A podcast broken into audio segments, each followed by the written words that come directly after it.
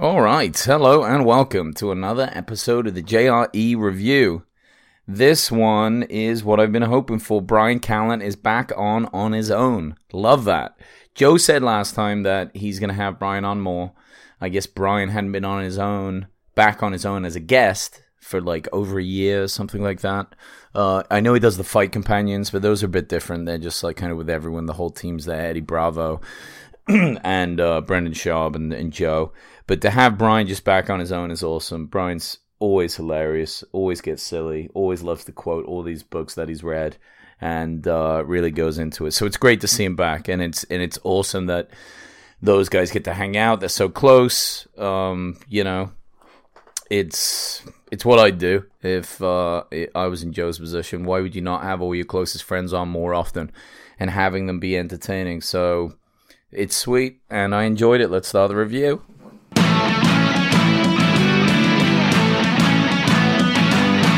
Welcome to the Joe Rogan Experience Review, where each week I review every single episode of the Joe Rogan Experience. What more do you want?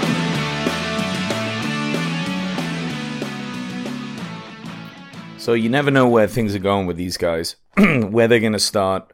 It's always going to be a funny, relaxed kind of nonsense conversation, and uh, not to say you don't learn anything, but it's always it's always just a, a, very chilled podcast. This one was a short one too, so it's cool if you've got like a a smaller drive.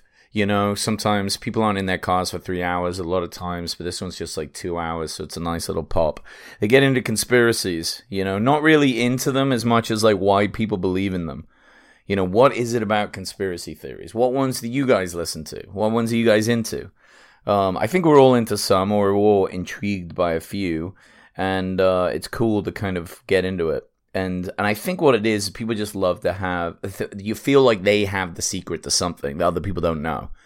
Um, they'd be more convincing if if most of the people that try to talk to me about conspiracy theories weren't also like super paranoid and slightly manic.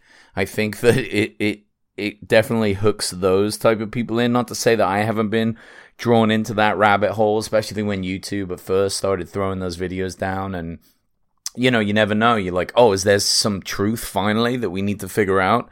I think over time people have weeded out what's what, and uh, a couple of a couple of people are, are, stuck on a few things.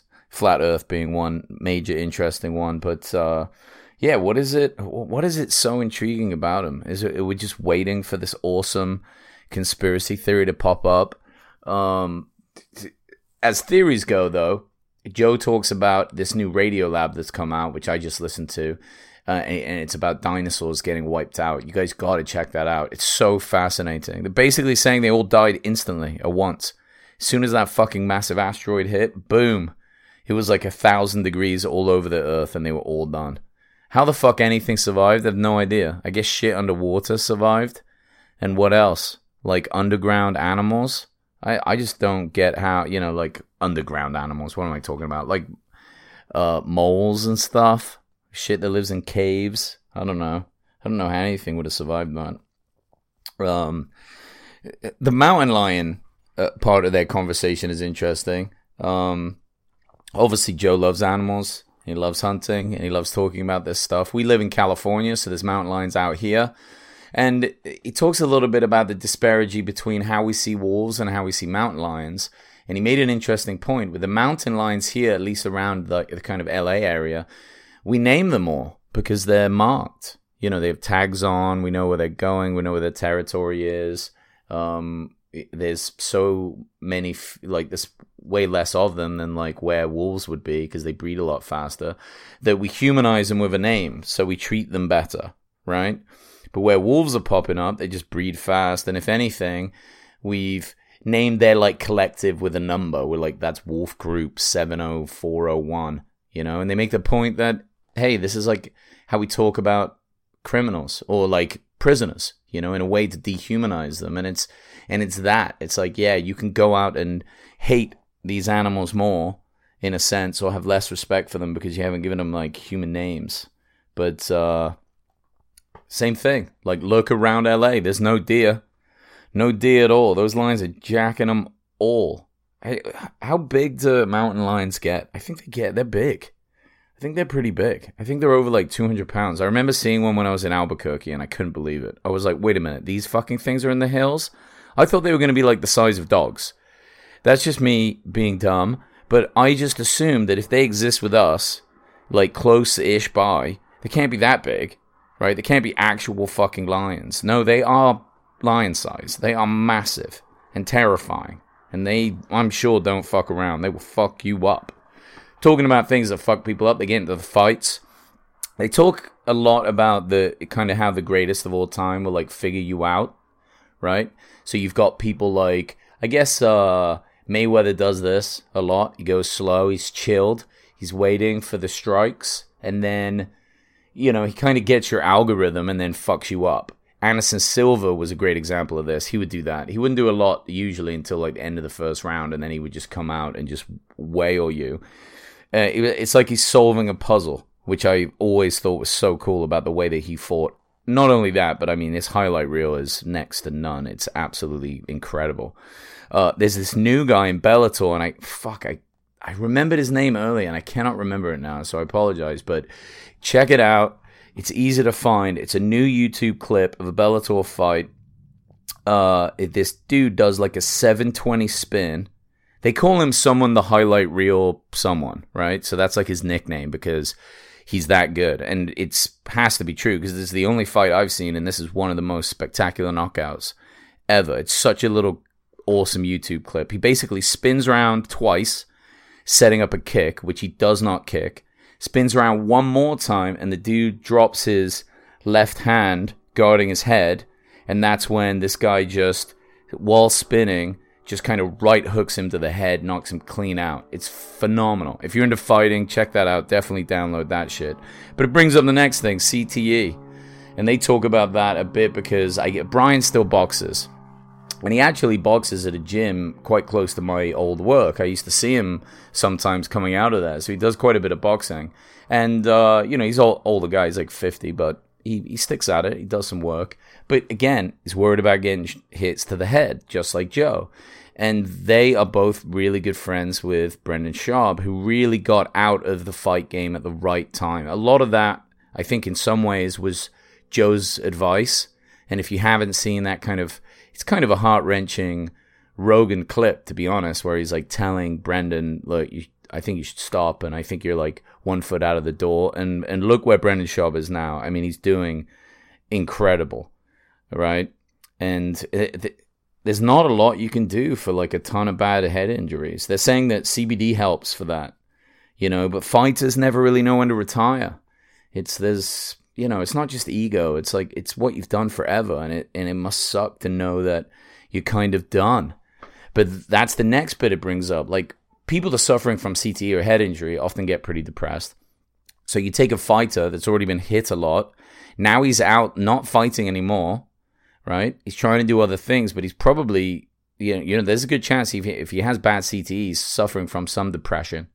And if he's got that, how do you get past it? And and Joe talks about Uh, really with anyone that's unhappy, it's like you, you got to set goals. If you're setting goals and achieving them, it, this really seems to make the happiest people. And you see that with with your friends. If you look at your friends in your life, doesn't matter what your job is, right? You could be doing anything, but the people that are doing kind of an unfulfilling job, if you notice, the people in the job that are the happiest, they've got maybe a solid family that they really are connected to and working hard for, or they're just setting goals that they can achieve and do really well out. And it's it's that goal setting and dedicating yourself to hitting them that really helps out. You know, it really helps that kind of depressive thought process go away. And it's something that's very important for everybody. Uh, and that was a cool takeaway from this podcast. You know, it was just something that they put in there uh, that I really liked. And they also talk about he uh, Joe mentions Rhonda Patrick say something about how inflammation, a lot of inflammation in your system, can cause impulsive behavior, which just means like if you if you're pretty unhealthy, unhealthy lifestyle, like you drink a lot, maybe you smoke, maybe you eat terrible food, you know, or you don't work out a lot, your body might be riddled with a lot of inflammation. It's like the biggest killer. Well, that can cause you to actually behave more differently, more differently. It can actually make you behave differently, which is something to think about. You know, it's why uh, getting in these saunas are good, and and just these other things uh, that that Joe often preaches about. You know, the working out and all the rest of it, uh, especially eating right. You know, that really can bring the inflammation down for sure. And it's funny to think, I think, because you, you know you assume you make all your decisions just based on what's going on in your life it's weird to think that oh you can just add probiotics and more salad and a little bit of asparagus and less junk food and all of a sudden you make better decisions. That's fascinating because impulsive super impulsive decisions are, are, they can be dangerous. You can say some fucked up shit. Um, bryan ends on a, on a nice note on a chilled note and he talks about so he talks about being honest and being extremely honest with your friends and family. He says he's always been super honest with Joe and vice versa. They've known each other 25 years. And this is what allows them to really connect and communicate. But I think there's a bigger message there, and it's about helping the other person. Because if, if your friend is always honest to you, doesn't bullshit you, doesn't try and say a bunch of, oh, I'm amazing, I'm fine, everything's great, I'm doing so awesome, I got all the shit done this week, though it turns out maybe none of that's true, how can you help them? You know, how can you give them good advice? You think that they're fine. There's no accountability. And when that's your, when that's your dialogue, if you're just like kind of spouting bullshit to others to make yourself look better, you don't really know what shape you're in. So that accountability portion, I think, is a cool takeaway. And, and you get that from these podcasts when Joe's on with his really good friends. That's why I like him so much because it, it kind of, it just shows why, what makes really good friendships last for very long times and why they work. And it's this kind of accountability and honesty. And not just that, they're having a good time. They're laughing, they're having fun. It's a great conversation. Uh, really cool as always. And uh, yeah, so glad to see Bryan back on. So I hope you guys enjoy it. And again, thanks for downloading. Really appreciate it. You guys are awesome. And gals, see you later.